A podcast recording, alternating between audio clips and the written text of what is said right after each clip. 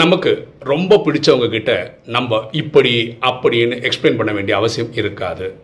Correct தானே? நம்மளை பிடிக்காதவங்க கிட்ட நீங்கள் எவ்வளோ தான் எக்ஸ்பிளைன் பண்ணுங்களேன் அவங்க அதை நம்ப போகிறது இல்லை. அப்படி இருக்கும்போது நம்ம நம்மளை பற்றி எக்ஸ்பிளைன் பண்ண வேண்டிய அவசியம் கிடையாது. நம்ம மனசாட்சிப்படி நேர்மையாக வாழ்வோம். எண்ணம் சொல் செயல் மூலமாக யாருக்கும் துக்கம் கொடுக்காம இருப்போம். எண்ணம் போல் வாழ்வு.